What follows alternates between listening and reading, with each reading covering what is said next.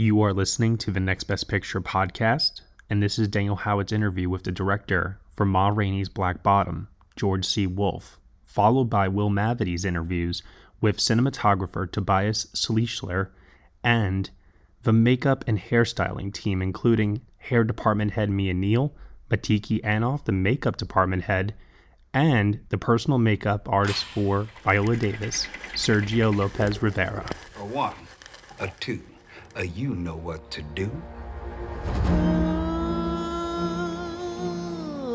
This be an empty world without the blues. I try to take that emptiness and fill it up with something.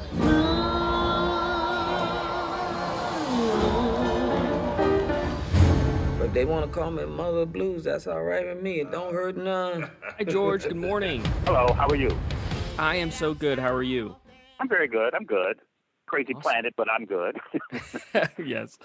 Well, I appreciate your time to talk to me today about directing Ma Rainey's Black Bottom. I'd love to dive in and hear about the first time that you saw a production of Ma Rainey's Black Bottom.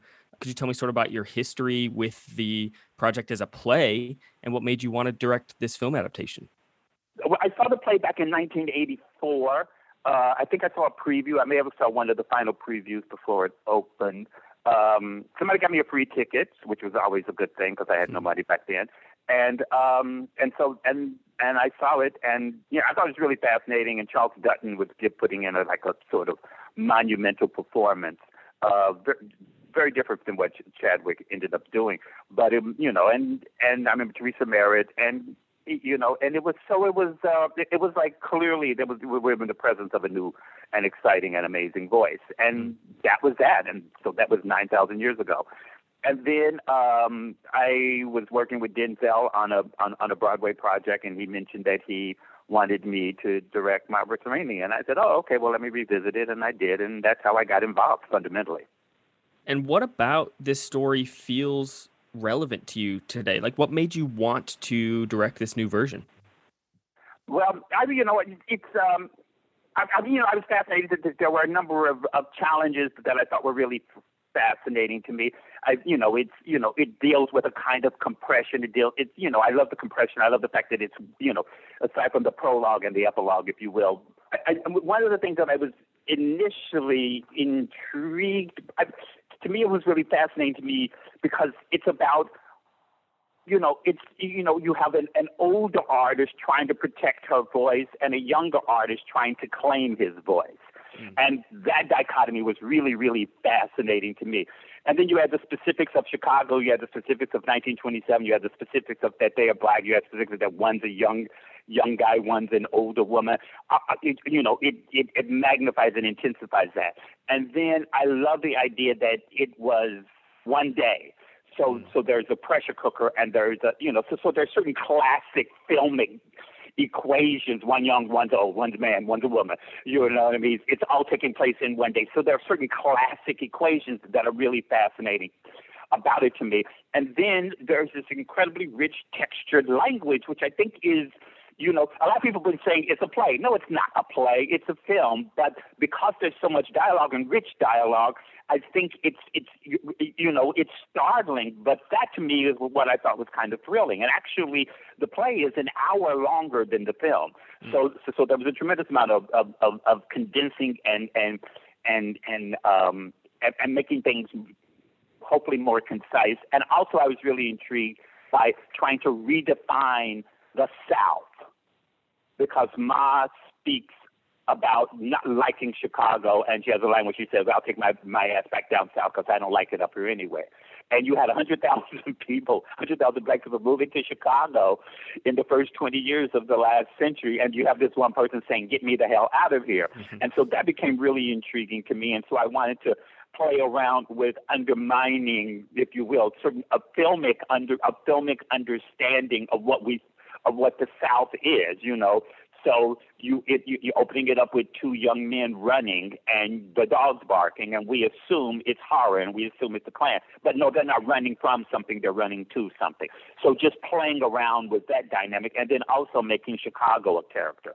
Chicago a character that was filled with economic possibility. Chicago, a city that was also had very rigid uh, lines of demarcation, not not just between races, but also just you know between you know Chicago is was and is in some respects you know they you know an enclave of of, of sorted neighborhoods of of white ethnic people, and then you had all these hundred thousand new black people living there, and so there were tensions and dynamics. So there was all the, it just seemed like an incredibly rich texture visually and then the stakes of what was going on for the characters individually, and everybody's trying to achieve the same goal, which is get this record done. But how they go about it, and who loses, and who wins, and who gains what, and who and who doesn't gain, just felt rich and flawed, mm. and, and felt like the makings of a great film, potentially. Yeah. Absolutely. And then you also have these fiery performances throughout the whole film, obviously led by some legends here, Viola Davis and Chadwick Boseman. Uh, tell me about what it's like directing uh, those two. Well, it's, just, it's great because you're dealing with, I mean, you, it's like you, you, you, you, you're dealing with incredibly finely tuned instruments, mm. if you will. They're, you know, they are, you know, brilliant, brilliant craftspeople, brilliant artists, deeply ferociously committed, very skilled very skilled. So it's just great. I mean, it's it's fun. you know, it's fun. It's fun when you have them and you have and and and, and when you have an entire company that is that is just as skilled and and you know and and so it's it's like it's playtime it's playtime it's discovery time it's possibility time it's you know it's it's great it's you know it's when you have everybody on the team who's who, who's capable of taking flight you know, then, you know, that's wonderful because then you can serve up ideas, concepts that that are complicated or or or or, or maybe overwhelming for some artists, and these people would just, you know, chew on it, eat it up, and and then go for it. So that was really thrilling.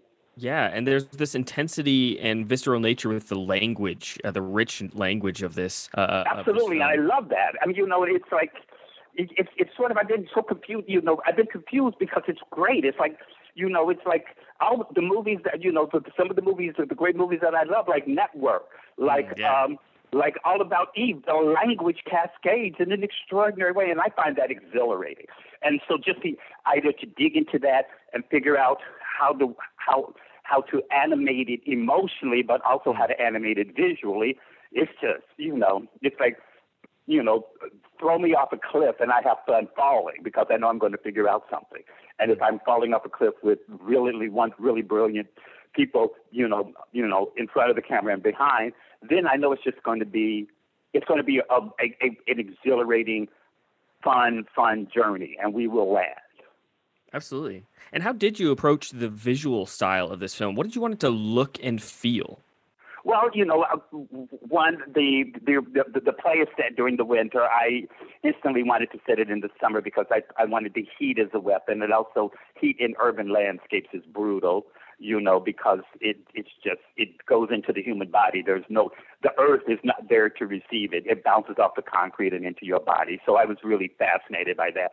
You know, I talked to everybody from the production designer to uh, Tobias the DP to visual effects. I said I want to see the heat. There are days in New York City, you know, there are days in New York City in August where it's so hot you you can see it.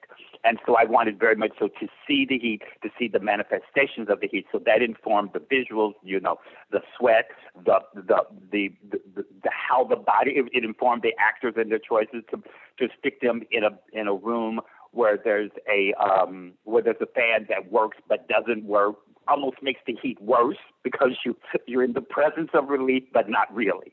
Mm-hmm. And so just playing around with all these dynamics that will contribute to the storytelling of of of, of, of no release. And also I wanted it to be visually very arresting and, and to pull you in so you were drawn into the beauty of it so that therefore when the emotions and the storytelling sort of betray that sense of beauty mm. um, with brutality and, and the truth of the situation, you're trapped because you've been pulled in by the seductive nature of how the film looks and moves. And when it did come to the visceral language, the intense language, how did you help the actors develop their performances and, and make it feel lived in and natural? Well, because you know, one we had a two-week rehearsal period, which was mm. really great.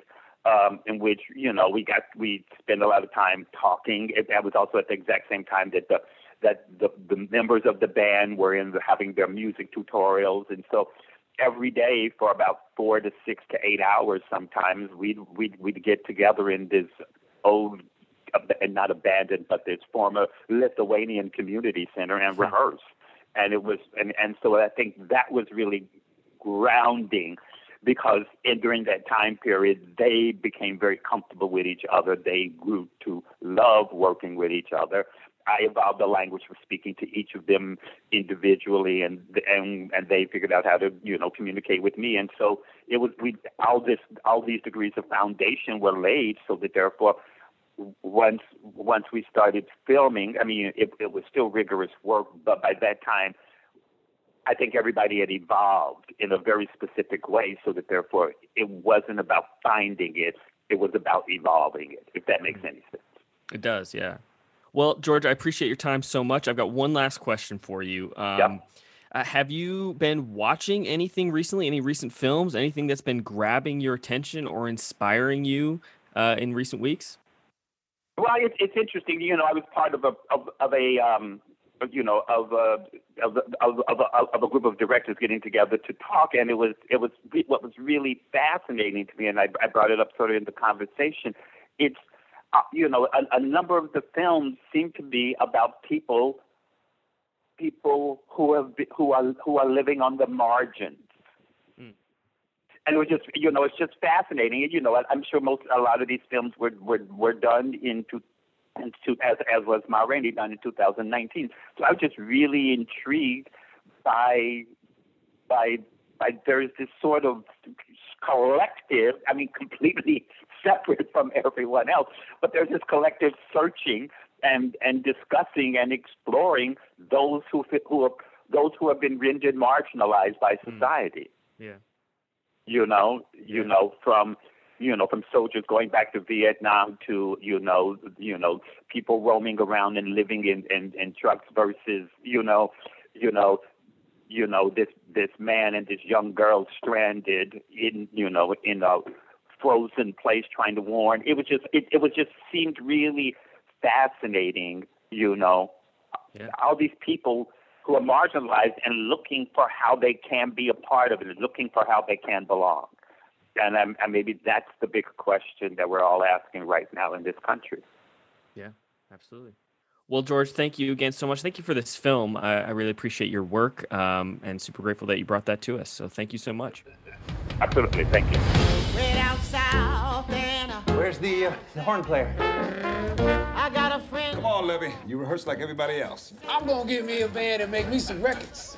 I knows how to play real music, not this jug band shit. You call that playing music? Yeah, I know what I'm doing. Go on and fire me, I don't care. When I got there, they began to say. That's to get the people's attention. That's when you and Slow Drag come in with the rhythm part. Me and Cutler play on the break. Tobias, how are you? Good, and yourself? Well, thank you for, you know, doing this today on a Sunday on your day off. Probably, thank you. Oh, it's more than okay. You're actually not the first interview I had today, so I think a lot of people had the same idea. You know, award season is crunch time, so yeah, everybody starts scheduling them when they can. Yeah, but I'm on I, I'm on a movie right now, so it's hard for me to do it during the week because you know we we get so as a DP, you know, we work 12, 14 hours a day, and it's so hard to schedule everything. But right now, so that's why I have the weekends. But thank you for doing it on the weekend. Oh yeah, what are you working on right now? I'm doing a Netflix movie called The Adam Project that Shawn Levy is directing and Ryan Reynolds is starring. So it's a fun movie. Yeah, it sounds very fun. Well, thanks for taking the time to talk. So this is a very dynamic film from a source material that isn't on its face dynamic, right? The play is largely confined to a room or two, and it's mostly people talking. So, um, were you with George C. Wolfe from the beginning in uh, working on how to kind of expand the play and to make it feel more cinematic? Like, at what point did you come into the project? You know, I came in pretty late. I only had uh, 13 days of prep. Um, you know, when I read it, I loved the story. I think it's so timely right now. And obviously, I was you know, very excited to be working with George, who's such an incredible director, and the cast. And uh, but you know, even reading the script, uh, 50% in in this band room in the basement, and it's a very small 20 by 20 foot room, and it is, you know, long monologues, long dialogue scenes without much happening. So, you know, I was concerned a little bit about how to make this visually compelling. And uh, but as soon as I met George, um, you know, he has such a great um, take on the choreography, on the blocking, uh, what he wanted to do. He explained it to me that, for example, the band room is.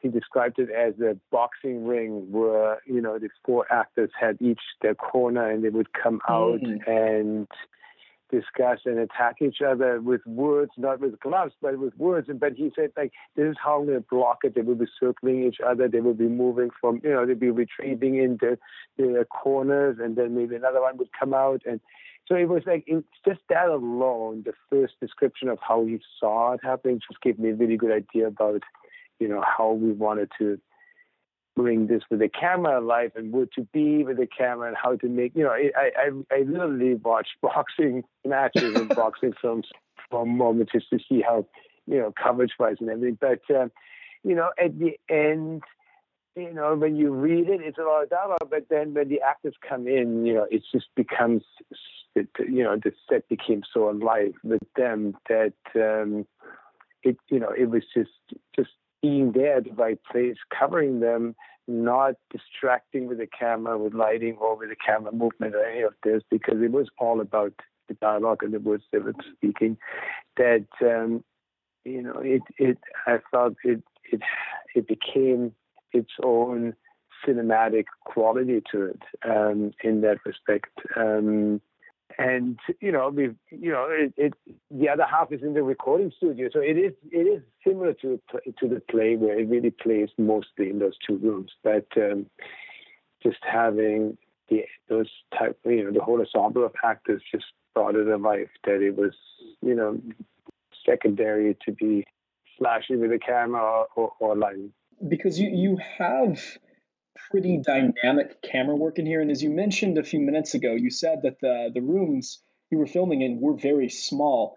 Uh, how did you manage to A, still capture shots that don't look that claustrophobic, and also have such dynamic camera movement. I mean, you have dollies, you have a lot of Steadicam work. Yeah, I mean, it, it is tricky, and and you know, and a lot of it, a lot of it was really shot. We, we shot it all in this room, and we had a couple of walls that could open up, or two walls that could open up a little bit, like a six foot opening where mm-hmm in case we needed to get the camera a little bit further. But there was like we had two little portholes that we can stick the camera from out. But but ninety percent was really the, walls were closed. We were in this room.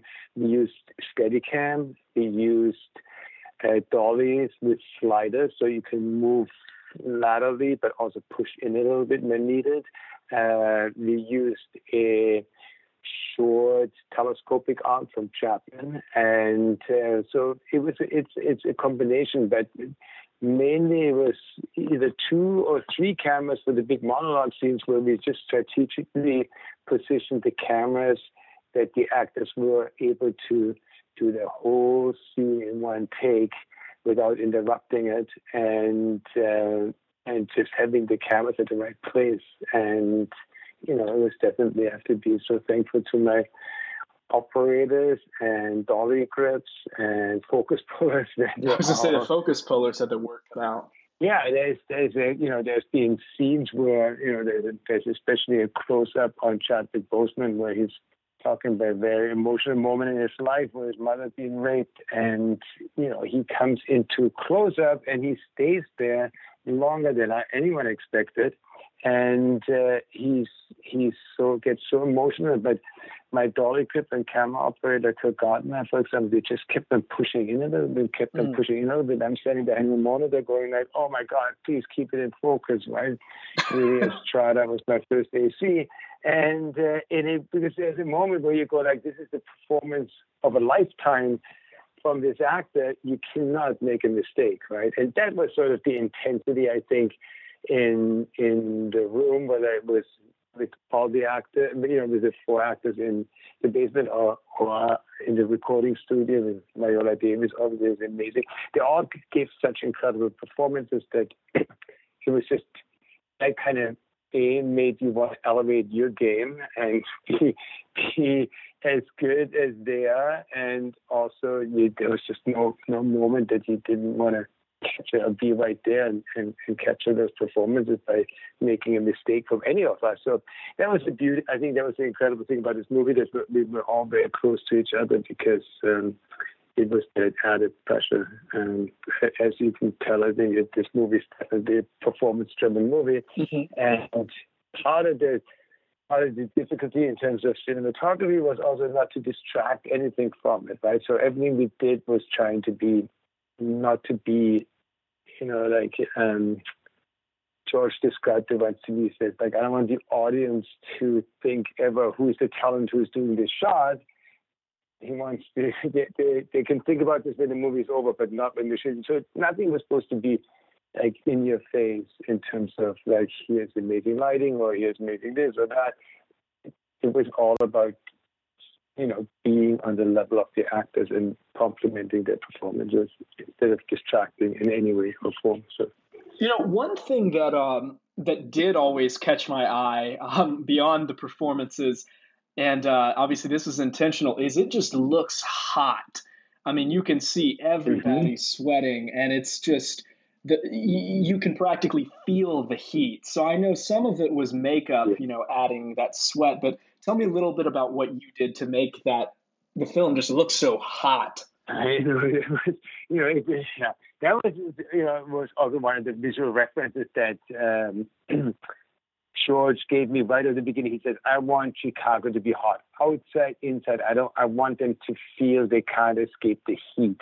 It's always heat, hot." you know, Mark Ricker, our production designer, had found a, an old print of a painting from Chicago in 1906 that kind of felt like you can feel the the sun in the painting. You feel the heat and the colors and everything. So that became our reference for it. Into you know, outside when we were outside I was, you know, either scheduling it with the first AD, Shannon uh, Secret, and she helped me a lot shooting things at the right time. But there's this whole exterior scene in front of the studio where the accident happened, where I had to control it because we shot it over a day and a half. The sun would come in and out behind the so that we shot lit artificially, and mm-hmm. uh, I just used, you know, six 18K pars on condors that I had spotted in there. I can control the overhead light to bring it, the overhead ambience to bring it down to really feel the heat. Um, and I did the same thing inside. you know, I used a lot of hard light, hard, hot light coming through the windows in terms of the basement, which is our big, you know, one of our main locations there. I had only this two by three window, but uh, I put probably like 50,000 watt of light through that window. And uh, and then on top of it, color wise, like I used that fusion filter, which is called, uh, it's from Tiffen, it's, it's called Glimmerglass. And mm-hmm. uh, it comes as a regular Glimmerglass or it comes as a bronze Glimmerglass. I used a bronze Glimmerglass, which brings in a warmness to a, like a golden feel or you know a warm feel to the highlights and it also blooms the highlights so that really added to whenever you see something reflected on the dark skins, it it it made those reflections bloom a little bit more and brought some warmth into those highlights. And I think that really made a big difference for making it feel like it's just hot because it's it's hard to show heat right. in a movie, right? And unless you're shooting, you know, with a long lens through a through a flame by the fork. I mean, that's what we sometimes do, like you know, if you're shooting a establishing shot or you, you know that kind of thing. But you can't do that in in a you know in in, in a scene. You can't do that inside. Like how do you, I don't know how do you how do you show that heat? And it was just like you know the idea that they can't escape that heat, and it's part of Levee. He can't you know the the fan doesn't work at the beginning, and and and they can't open a window. He can't break through this door where he wants to get air, right? And it's just like that's the theme of the movie, and you know I feel quite proud that I think we we got that every time. You know that's one of the great things about this movie is like you know, it was something that the director George Wolfe said to me. This is how I want this to feel, and it's one of the things that you know a lot of the audience brings up at the end. They go, "Oh my God, that felt so hot and sweltering," and you know. Yeah. But of course, on top of it, it is makeup, right? The makeup is amazing.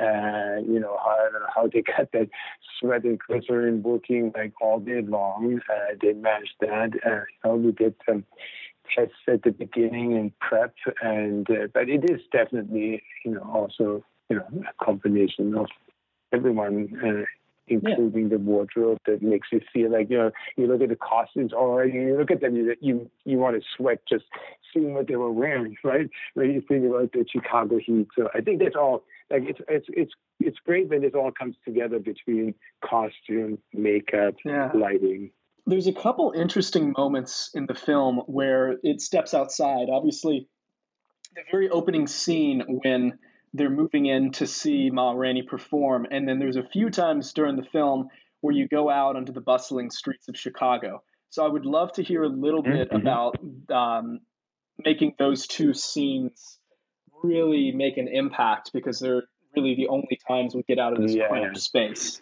Um, I know. I think we kind of established a lot of the looks and open up the film in the first 10, 15 minutes of the movie, right? Because it starts with these boys running through the forest at night where you think they're actually being chased, and then you realize they're coming to this tent uh, in the middle of this forest opening. And, uh, you know, this was the, sort of the first performance that we see of Ma Rainey, and we push in on her, which was a very kind of you know, we shot it as a one take that takes us from the boys all the way through this lineup where they're lining up uh, in front of the tent, pushing through it and end up in a close up. It took too long in the editing, yeah. so it, it got cut down into a couple of shots, but we did shoot it as a one take. And that scene, that scene kind of establishes her you know, interaction with her audience that loves her in the South and her connections with them. So George wanted us to wanted me to actually do all, you know, all the angles that we did there was a connection between the audience and her. And, uh, and, you know, and, and the band was kind of le- left in the shadow a little bit behind her. Uh, mm-hmm. It just, you know, juxtaposed the, when she becomes up, when she moves up north and she's in Chicago, continuing the performance of the song. And now it's to an audience that she doesn't connect to. And we actually, shot it without ever seeing the audience, right? And and I don't know, subconsciously, I don't know if you realize it, but um, you know, we, we even shot scenes behind her in the Chicago uh, theater where you would think you would see the audience, but you don't see it. We lit it in a certain way where the contrast is so hard between the spotlight and her. Mm-hmm. I think you, as an as an audience, you you go like, oh, I don't see the I don't see the audience in the because the contrast is so high. But there was really no one there even, right? He he uh, he chose not to have any audience there for her. Um, so I thought that was that worked really well between those yeah. two performances, and then uh, you know, um, um, uh, then then we get onto the street, and, and and immediately it's the heat when these three band members, you know, we introduce Webby a little later on the street when they're coming out of the of the subway train, uh, not subway, it's the high train, And mm-hmm. when they're coming off and walking through Chicago. We scheduled those scenes really where the light was just right, right? Once they get to the recording studio, that's where we had to really control it because we shot over many days. But for example, the first opening the first opening shot shot when they get to that street with the recording studio it's you know we want to establish chicago in a big in a big sh- shot where you see the whole cityscape behind it. And that was you know this this the street was all dressed for chicago 1927 past like three blocks it was extended by visual effects but it really is very similar to this print of a painting that Mark gave us it kind of you know really matches closely in terms of color and feel and everything. And but that I had to time perfectly for the time of day when the when they're going across the street that the sun was at the right place. So, and that's hard on a, on a short schedule, right? We had only a 30 day schedule. A lot of times, you know, scheduling shots where the sun has to be at the right place at the right time with your actors and everything. It's just it's tricky, right? Uh, but yeah. um, I had a lot of support. I had a, I got a lot of support from Shelley, the first AD, and some producers that helped me make that work. And and you need a director that, you know, obviously is on your side. And George was always, you know, what I whatever I needed to make to tell the story, he was behind me. So. Uh, what's the name of the painting? I'm going to look it up once I'm done with this call. you know, there's no, I don't have a name for it. It's it's called Chicago Night. It was it, it was something that the production designer Mark found uh, in, in his research, but there's no name to it. It's just just a painting called 19 Chicago, titled 19, Chicago 1906. I can I can text. I'll send you. I'll text you. I, is it? Your, I don't have your number. If you, I'll text you a picture of it. Uh, please do. All right. Well, uh, Tobias, thank you so much for taking the time to talk. It's a beautiful looking movie, and I uh, look forward to seeing uh, what you accomplish in future projects. I'm glad you were able to take the time to tell me about this. Okay. Thank you very much. Levee, the sooner you understand it ain't what you say, it's what Ma said to count. we'll be ready to go in 15 minutes. We'll be ready to go when Madam says we're ready to go, and that's the way it go around here.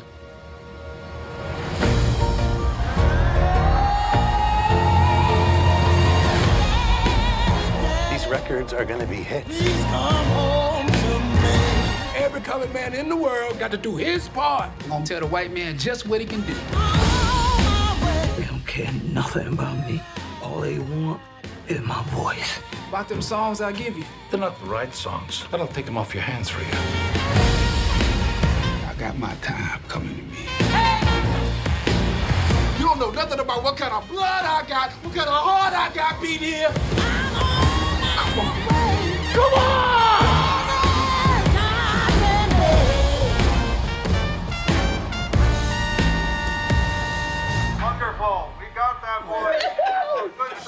We got our top Yeah, I mean, obviously, this is this is a just fascinating film to look at. The first thing everybody asks about is, tell me about the sweat, because that's just vivid. well, I mean, uh, Matiki and I, uh, you know, are part of the makeup departments, um, and so two things i believe two things you know i think we would all agree were happening simultaneously we were filming in pittsburgh in the summer. And the other thing was we were telling a story about the summer in chicago. So there was no escaping the sweat in real life and uh, in front of the camera.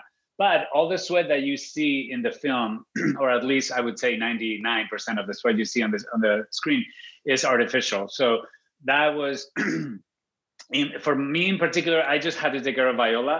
So for me, my the sweat that I was putting on Viola, not only was it um, character correct because you know Ma Rainey, the real person, was told to um, to sweat profusely, especially through her performances, but right. um, it was actually an element or one of the many elements of texture that I played with uh, on Viola's face that actually helped the most. I think that sweat I think that same makeup without the sweat would have been a problem. But yeah. the sweat mm, gave it, you know, mm, you try to tell a story without telling a story. And I think that sweat tells you a really big story. Hi, I'm Christina Yerling Biro, host of the podcast Pop Culture Confidential. Join me as I go way behind the scenes with some of the most influential people in entertainment and media. Hear actors such as Succession's Brian Cox talk about his favorite characters to play. There always has to be a mystery. The audience have to be in a situation where they want to know what's going on. Meet studio execs like Pixar chief Pete Docter and learn his secret on how he makes us cry. Emotion is our first language. And so many others who are defining popular culture from Obama speechwriter David Litt to Top Chef host Padma Lakshmi. We don't often think about food politically, or we don't want to, but it really is.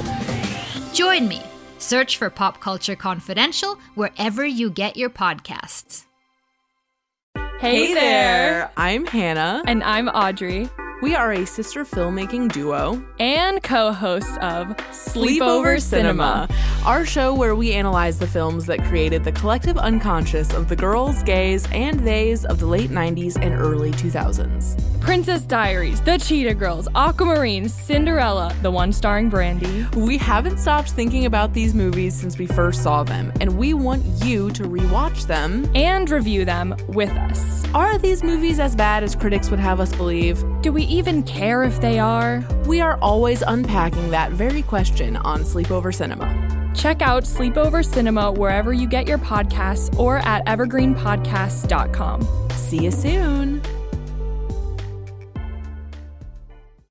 So, what kind of material did you use to create the fake sweat? Do you wanna do you wanna answer that, Matiki? Oh, um, I, I just have a like a little side note. Um, everybody. First of all, the, eh, uh, in the play, it takes place in winter, so this was like That's a big true, surprise that everybody needed to be sweating.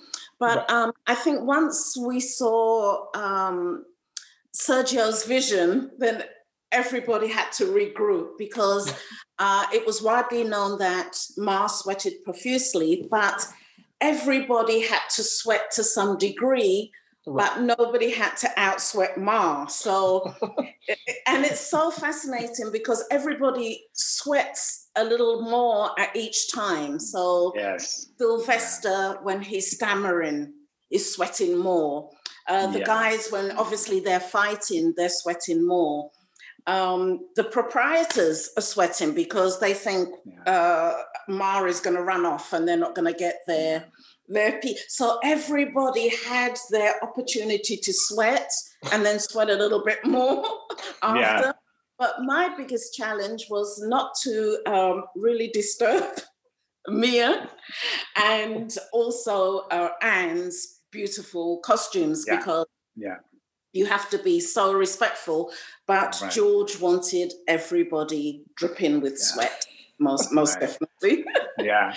But what Yeah. we use, I, I I don't know if I use this same as Sergio, but what I did in in order to control it a little bit more, Mhm. I used this hair preparation called Vitapointe. And mm-hmm. if you like smear a little Vitapointe on and then you spray with Evian, it actually mm-hmm. forms beads of sweat. Oh wow! Yeah. Yeah, so yeah. that that was our little hack there for, for I this. I use I use something different but similar in what it does, which is is that um, MAC Cosmetics Prep and Prime is like a mattifying cream that you can put on mm-hmm. shiny areas. Because when you use artificial sweat, which is basically a glycerin based um, Yes. uh, sort of, you know, it looks like thick water basically, you know? Right. And so you are using these um, pre-cut sponges that we cut them in in sort of any sh- any shape that's oval or round that that wouldn't leave any corners or any any hard lines of, of sweat when you're when you're tapping on the skin but when you load up one of these um, sponges with the with the artificial sweat the best the best skin is a, a dry skin you know the best the best the best thing you could do is put it on something that is not going to interfere so um, you did it with Vitapointe. I did it with a little mattifying, but in those areas where I wanted the sweat, the beads, the beads of sweat to last through the take, right? Because what I, you know, that's what you want to do. You don't want to. I mean, I was relying on also like just water, but the water was more as a as a moving quality on top of the artificial sweat. But what you want to do is by the by the time they yell cut, that you step back in, that the beads that you put there at the beginning are still there, because otherwise you run into this weird continuity issue. you Oh, know? yeah. Yeah. So um, so yeah, but needless to say, it's so funny because we we have seen some of the pictures that maybe Netflix has or somebody has of behind the scenes, and the only thing we you see us do is put sweat on. nobody's getting their eyebrows touched up, or nobody's getting their lipstick touched up. It's the opposite of what you always do on a set, basically. a hundred percent, a hundred percent. So funny. So uh, I- I know one of the big things is that there's like one picture of the real life Ma Rainey in existence, right? Yeah. So um, how did all of you uh, go about finding out specific things like the horsehair wig and just generally the style of makeup she used, et cetera, et cetera? Like research from the ground up. I let me answer this because she's got a good story. Thanks. The uh, So Anne Roth, the costume designer, uh, through her research, found out that uh, Ma Rainey wore horsehair wigs, Mm-hmm. and so we, you know, we agreed that we should definitely. And Anne loves to give me a challenge on every project that we work on, so it's always like, "Oh, here's something for you to do," and uh, and I love it. So, uh, so Anne uh, sort of challenged me to um, figure out how to build this horsehair wig. And so I sourced the hair from Europe. It showed up just raw in its natural state, covered in manure and lice eggs. Nothing, nothing active, but but still enough to freak me out, you know. And uh, so I had to build it um, strand by strand because the horsehair was so wiry and thick that only one strand would fit through the lace that I used to build the wigs. And uh, so that was took a very long time. Every time I'd pull a hair through, it would scrape the manure off. Oh. You know, yeah, it was awful. it was awful. I had I was like covered plastic. I had plastic around- plastic gloves on. It was I've never experienced I've never been grossed out by building a wig. And this was like I had to take breaks, you know. And, uh, so yeah, so in the end I had to boil it uh, just trying to get it clean because it, it, it would seem like, oh, you just wash. It. No, it wasn't that simple. This was like so wiry and it was so baked on um, that I just had to, I was like, maybe boiling water will soften it off of there. And um, oh my God. yeah, so after the wig was built, that's what I did. I boiled water and I used different like commercial cleaners and dishwashing liquid and I just you know continued to clean it until the water was clean. But what I realized in boiling it was that it softened that wiry texture. Right. And so I actually used that same process when I when I set the wig on rollers, I submerged it afterwards in Oh. water in hopes that, you know, because at that point I was like, I don't even know this hair is gonna curl, you know, like I, this may all be in vain. Uh, but uh, the boiling water helped to soften it, helped it to form, you know, the curls, and then I just baked it in the wig dryer. And and crazy enough too, I realized that this must be the reason that Ma Rainey wore these horsehair wigs because after I boiled it and baked it, you know, that wig held that set. It did. Mm-hmm. Yeah, like we were in, you know, it, it- I don't care if it was 90 degrees or whatever, you know, it was hot, it was humid, it was, it, it didn't need to be reset. Like even looking at it the next day, the wig, what that that particular wig held its curl. So I think that the reason that she did that was because it's like today's, you know, uh, synthetic wigs that you know you buy them in a style and they stay in that style, Mm-hmm. and that's what Ma Rainey's wig was for her. And being a woman of color and traveling and a performer, you know, you don't know what salon may service, you know, people of color at the time. So Right. you have to be prepared and you have to be show ready. And I think that was the purpose of the horsehair wig was it was like a synthetic wig. It had, you know, it came out the box and went right back into the box and came back all the same. Right. you it was it was ready to go. Yeah. Totally. Did you did you tell Viola that the wig she was putting on her head had originally been covered in lice and horse manure? Absolutely not. Absolutely not. so is she only just gonna find out now when she hears about this campaign? about it. But you know, but what I can say is I did I boiled that thing, I mean, until the water was so clean you could drink it. Okay. It was like Let's hope so. Yeah, Yeah. Viola starts like itching and we can't figure out why. Oh my god. right. Amazing. But I will So- always smelled like a horse.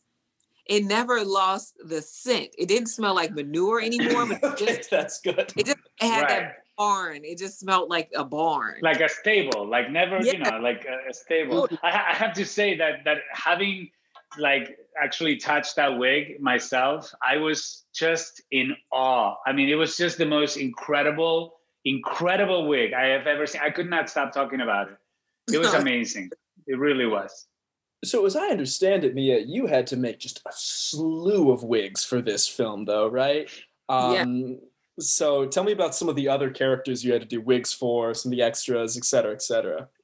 Yeah. So um So Leah Lucas, uh, who was my key on this, she's a wig designer also, and this was her first film. She normally does not do film at all. She does so much theater that uh, that keeps her busy. And I begged her. I said she had some shows. I said, please walk away from those shows and come do this with because we had two and a half weeks to prep, and I needed someone a who was super fast builder, who was used to working under pressure, you know, who can make it happen, and who also had a stock who we could tap into and combine our stocks and our stock of wigs. And um, and so that's what we did. And so she had a bunch of she had a bunch of wigs, I had a bunch of wigs. And I have to say, usually like with the kinky texture, the afros, like that type of thing, usually those are so hard to build that you build them, you sell them. You know, you don't just like build these things to have in your stock. So it's kind of rare. I may have like two or three you know, of like really textured hair wigs. But for the most part, when I do, when I build those, because they're really difficult to build, they take a lot of time, I sell them. So Leah and Mm-hmm. I had European hair wigs. We had straight, silky, you know, wigs. And so we didn't have time to build 100 wigs, which is what we wanted to show up prepared with. So we just permed our European on stirring straws. we perm them on stirring straws and uh and then when you take it out it has a super kinky texture yeah uh, yeah so we both did that to like 30 of our wigs a piece and then you know and then we built like 40 wigs um from scratch before um before we needed them. Because you don't know who's going to show up in background and at the end of the day you really want to be able to sell it and one person's hair could kind of throw the whole thing off if it looks modern if they have highlights a relaxer that looks a little too silky a little you know so we just wanted to show up prepared in case we needed to wig every single background person we were you know prepared for that uh, so actually Johnny also he had a wig uh mia which one? Oh yeah Sturdy band. Sturdyvant, right? now crazy enough Sturdyvant actually showed up with a wig the day mm-hmm. before he was mm-hmm. to I get a text message. Sturdyvant has a wig. He wants, you know, Johnny wants to wear this wig. And I was like, God, it doesn't work like that. Like we you know, it's HD TT. Like I like, please God, don't do this to me. You know. And, uh, and so they were like, Yeah, yeah, he, you know, he wants to wear it. And George said it's okay. And I was like, okay, well, can someone give me the wig? And so got the wig. I was like, well, this is an HD lace. And uh, you know, so we it was like that night I didn't sleep. I just had to like throw a quick refront on it and like fix it up. And then So uh, let me just say, uh, but, um, I'm so sorry to interrupt you. I just want Will to understand what a refront means, right?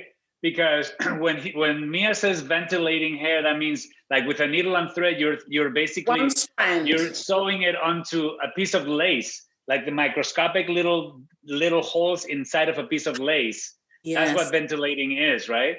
So Oh when when Oh, she created the front, the, the hairline Uh-huh. to look like his hair was, you know, the middle aging sort of Right, thin. right. That's done by hand. One look.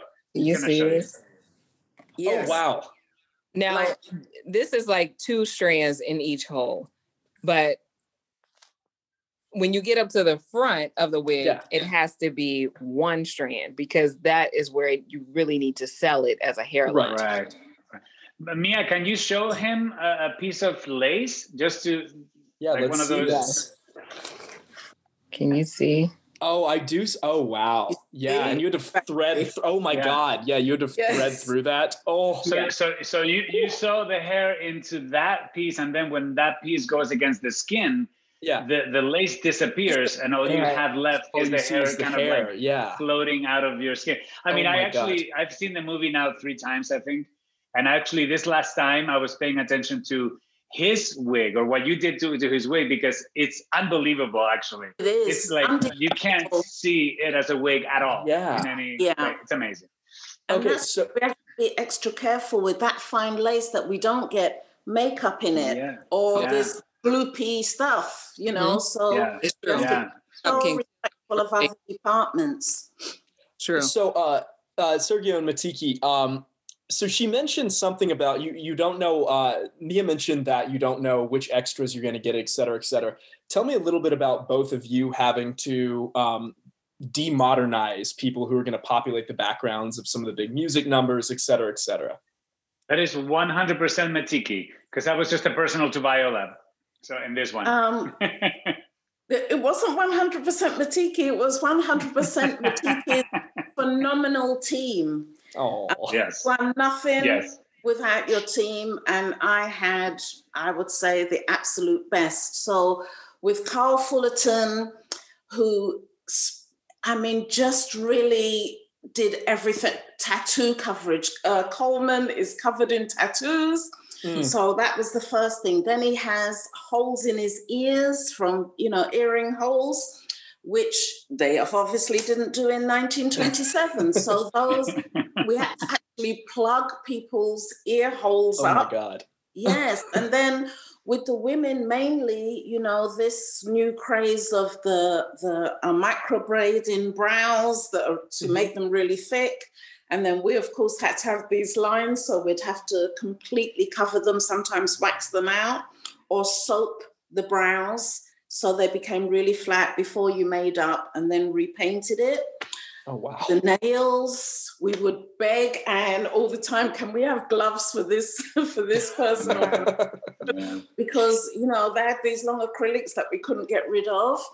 And um, uh, Mia has an incredible story also with um, a dancer that they just had to have who had dreads down Oh to yes. Oh my God, I remember this day so well, Mia. How she Oh. I wanted to cry. No. I was like, no, no one else can do this dance. Oh my God. So what did you do? Yes. I just had to like strategically, you know, which don't get me wrong, a lot of times people show up with dress for different things Right. and find a hairstyle that you can kind of cheat. But in the 20s, everything is very close to the face. It's short bobs, it's, you know, so tight that um, you know, how do you work that? You know, how do you hide that without them looking like a bobblehead? You know, so, Yeah. so I um we I just strategically moved her her locks around to kind of create a balance and put a lot of the bulk sort of right here, not at the occipital, so that this part laid flat. You know, in the areas that I wanted to cheat, you know, I left those parts closer and you know, basically so that the silhouette looked like a human being. Right. You know, Not a bobblehead. Right, right. looked like Right, right. Yeah. Yeah. But it Uh, like a troll doll. but between Carl Fullerton, Debbie Young, and sometimes I think we had up to 20 um, uh, artists. I don't even want to call them background artists because they, they're phenomenal in their own right. So we have like a five time uh, Emmy nominee. Just Yeah. incredible, incredible. Everybody came out to play on this one and they brought their A game. So I was blessed in, in that department. Yeah. You know, even with Leah coming on and agreeing to do this project with me and to alter so much of her stock for this one project. And, Yeah. you know, it was huge, you know, and everybody that we had that like showed up and came out to Pittsburgh and worked, you know, they're all department heads. They all have, you know, Exactly. Yeah. project It's- throughout the year, sign on. I think I, I think it's one of my favorite things about about working in this industry is how because by by nature of what we do is how much we have to rely on other artists to help us with projects you know especially when we're running departments or supervising departments or whatever. These guys that come to help you for that one day to make your prosthetic look amazing they may have one to three academy awards to their name Yes. you know? And they're just there because they love what they do. And this is what this is what we do for each other. Like Yeah. i can i can call matiki for one project to to see if she could help me out and be Of my course. key for example and then turn around and for me to be her key for something else is what we do constantly it's my Yes. favorite quality um, of this business in our de- in our departments yeah. Absolutely. So, uh, Sergio, uh, obviously we have to talk about the the central figure here, which is uh, all the makeup uh, on Ma. Um, what are you so- talking about yeah, Viola just looks like that. Uh, so for starters, I know Viola said she she gained a significant amount of weight for the part, but did you also add on prosthetics to further enlarge the character? you know, to be honest with you, if this project had come had come to me sort of with a lot of time ahead of me before the movie started, I probably would have wanted to test the waters with Yeah. what we could do with with perhaps maybe a nose piece or a chin piece or something, something to help me sort of erase Viola Davis, this very well-known actor.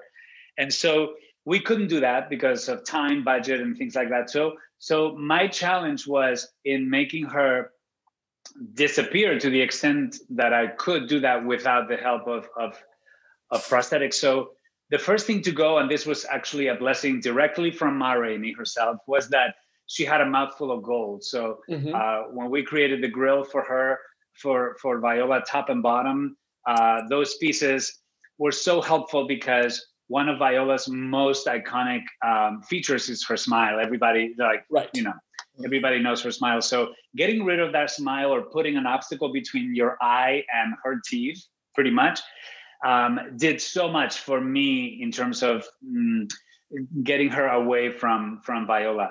And uh, the rest was, um, you know, another feature that really is very effective is if you can alter somebody's eyebrows. Somebody's eyebrows are basically the the frame of their lower face, and so you can recognize someone just by their eyebrows or or how they they they frame their eyes or something. And with Viola, what I did is I wanted her to have those baby doll eyebrows from the 1920s that you see in magazines or in a lot in dolls actually in, in in dolls that were so the, the the eyebrows were always a little askew a little bit lifted in the middle a little bit almost like you know a little a little sorrow a little sorrowful you know uh, feature in dolls you know? And so i wanted that for viola and um, I, I i basically blocked out her own eyebrows and just painted these eyebrows. I wanted this makeup to to feel very homemade and i wanted um, I, I wanted to see the fragility of her application. I wanted to before even before the melting and before the elements came in to to to give me permission to make everything sort of look runny before that happened i needed to make to to do certain steps to get rid of viola or anything that might be pretty about viola like her beautiful skin. I had to make sure that her skin looked discolored or that it looked like it may have had or may have hyperpigmentation which is the darkening and spots of, of somebody's uh, face. And so between the teeth the hyperpigmentation and the eyebrows i was in a really good place. The rest was uh, all theatrical period techniques and uh, and keeping the element of uh, homemade and keeping the element of heat and i think altogether um, I, I i kind of feel like the makeup uh, gives gives out emotion you know? It's it's not it's not a, a technical clinical step in makeup but it sits on her face like a a little bit tragic you know? The the the, the makeup itself um, what i hoped would would do is that it would connect the audience to Ma's vulnerability because she's not going to tell you she's vulnerable. You know, Right. she she can't afford that. She has to be this strong person and take care of that. Nobody takes takes takes advantage of her. So her vulnerability, which obviously is human and is always there, and her insecurities because she's an artist are there for sure. So I wanted this sort of um, uh, nonverbal vulnerability to connect with the audience. And I think that melty, jittery, badly applied, sweaty makeup, you know, did the job. Yeah, was it hard to for someone who's as skilled as you are at applying makeup, was it hard to badly do makeup? Actually, no. I mean, Sergio, Sergio, you have to tell them about the fitting.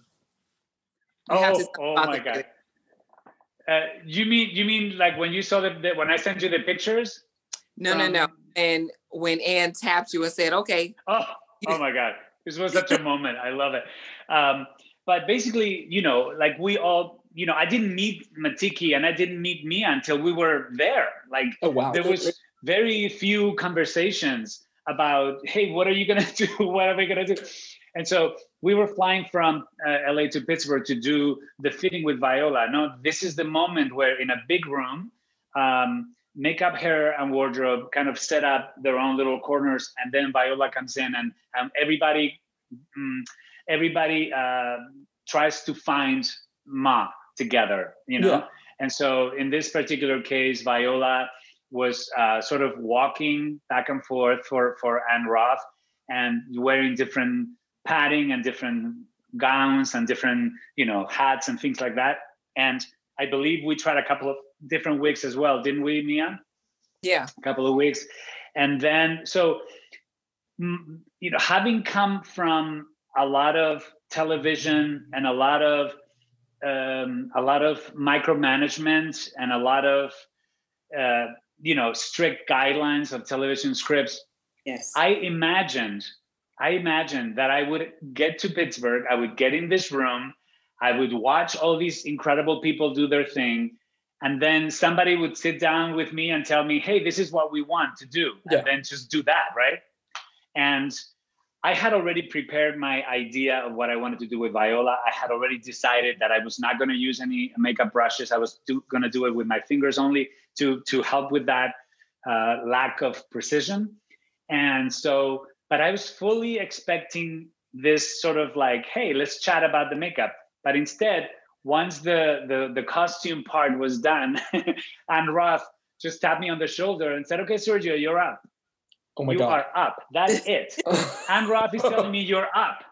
And I'm like, okay, yes, okay. And this is, I have to speak about this because this is really important. And I think every art, artist that you would speak to would relate to this. But it is in that moment of you are free falling, you have no idea where you're going to land.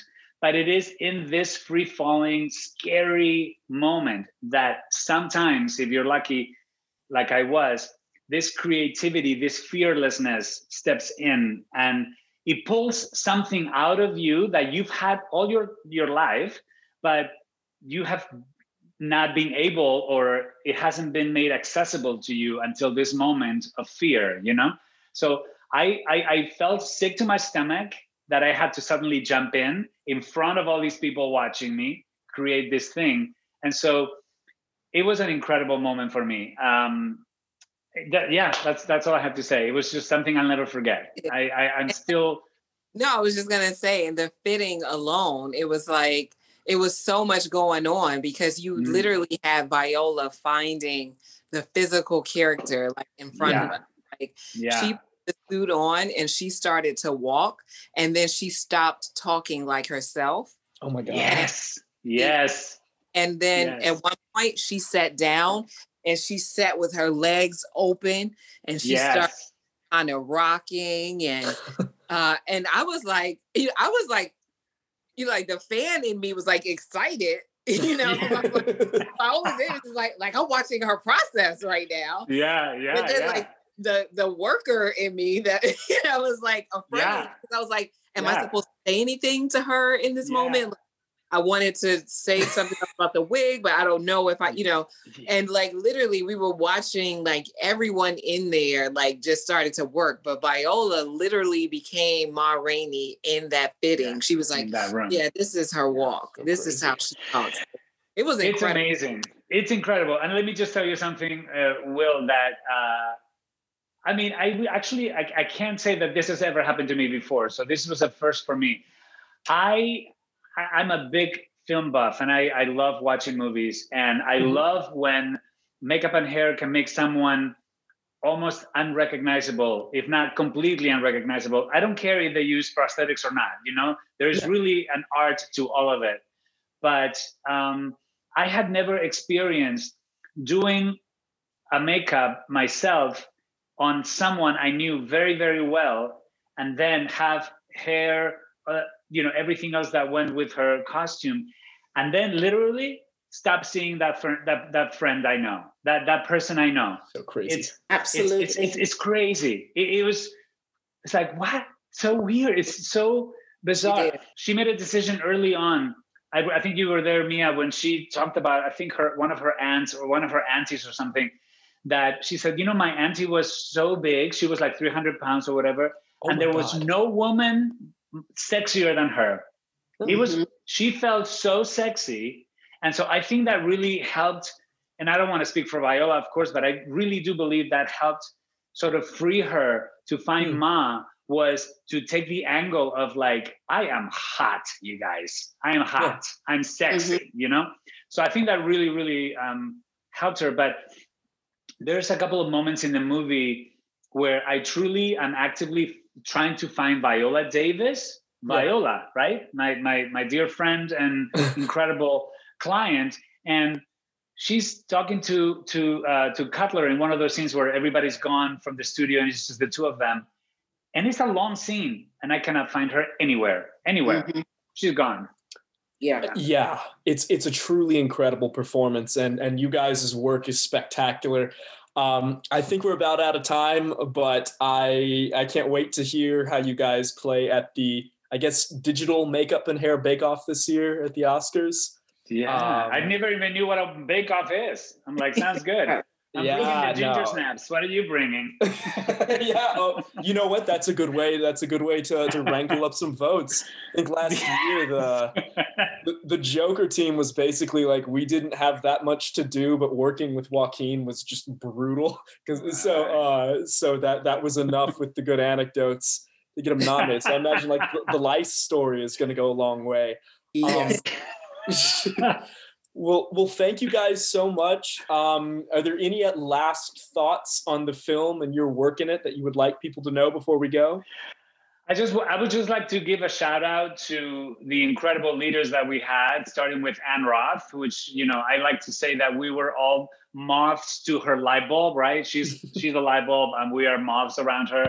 If it, I mean is that what what what the gift is about her is that she left no doubt as to what we were all doing. You know, no doubt. You couldn't question what we were doing. It was clear as day because of her. And I have to say, Tobias, the the DP, Tobias's cinematography Yeah. is another another layer of uh, basically it's the it's perfection. It's it, it, it- it's controlling how the audiences perceive this, right? And obviously, it's much more than just makeup and hair. But it was the perfect cinematography for this period, for this story, for this makeup.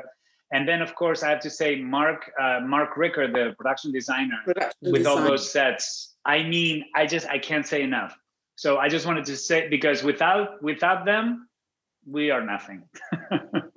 And uh, Matiki and Mia, any final thoughts on the film?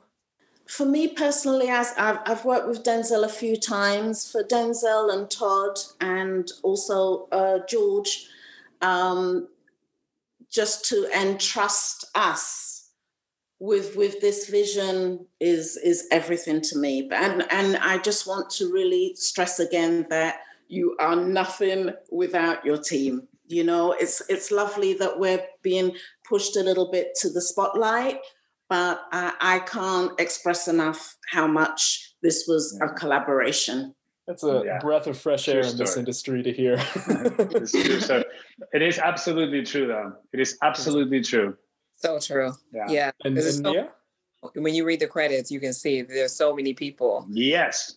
that are listed and everyone's role was important. You know, Matiki always says in these interviews and it's genius that when you're doing a period piece, every single person is a principal.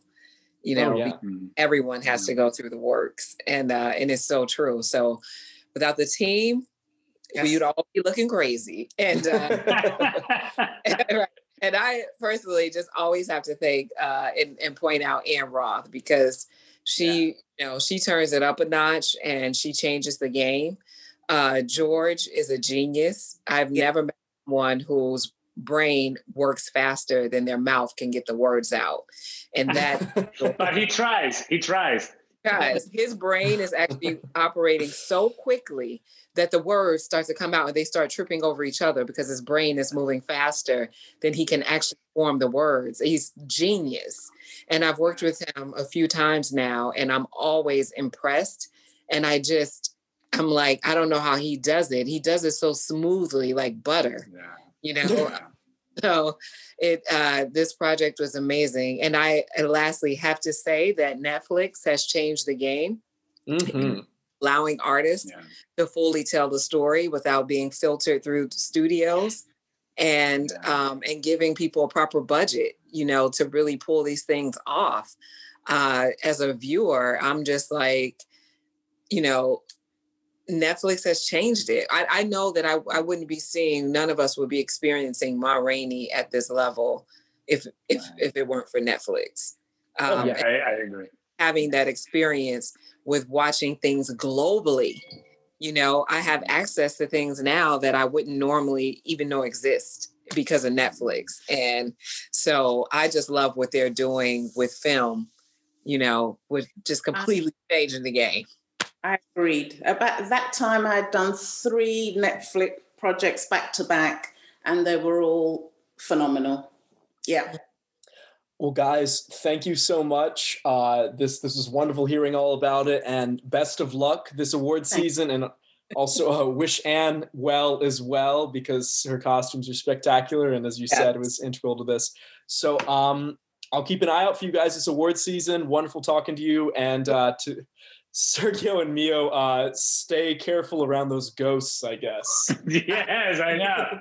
Worry I know. I haven't seen. I haven't seen any in the background. All right, thank you. Yeah, I'm gonna get like screamed and dragged off the camera now. All right, Thank you thank so you much, Will. guys. Hey everyone, thank you so much for listening to Daniel Howat's interview with the director from Ma Rainey's Black Bottom, George C. Wolfe, and Will Mavity's interview with the cinematographer Tobias Schliessler, and the hair department head Mia Neal, the makeup department head Matiki Anoff, and the personal makeup artist for Viola Davis, Sergio Lopez Rivera, here on the Next Best Picture podcast.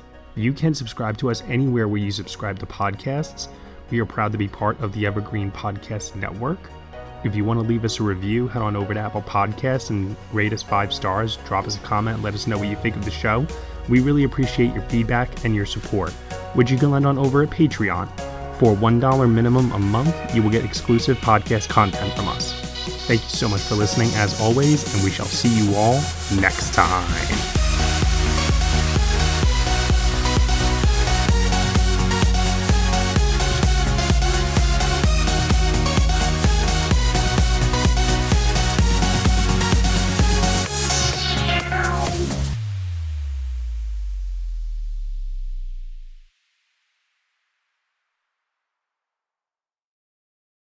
Guys, it is Ryan. I'm not sure if you know this about me, but I'm a bit of a fun fanatic when I can. I like to work, but I like fun too. It's a thing. And now the truth is out there. I can tell you about my favorite place to have fun Chumba Casino. They have hundreds of social casino style games to choose from, with new games released each week. You can play for free anytime, anywhere. And each day brings a new chance to collect daily bonuses. So join me in the fun. Sign up now at chumbacasino.com. No purchase necessary. Group. Void were prohibited by law. See terms and conditions. 18 plus.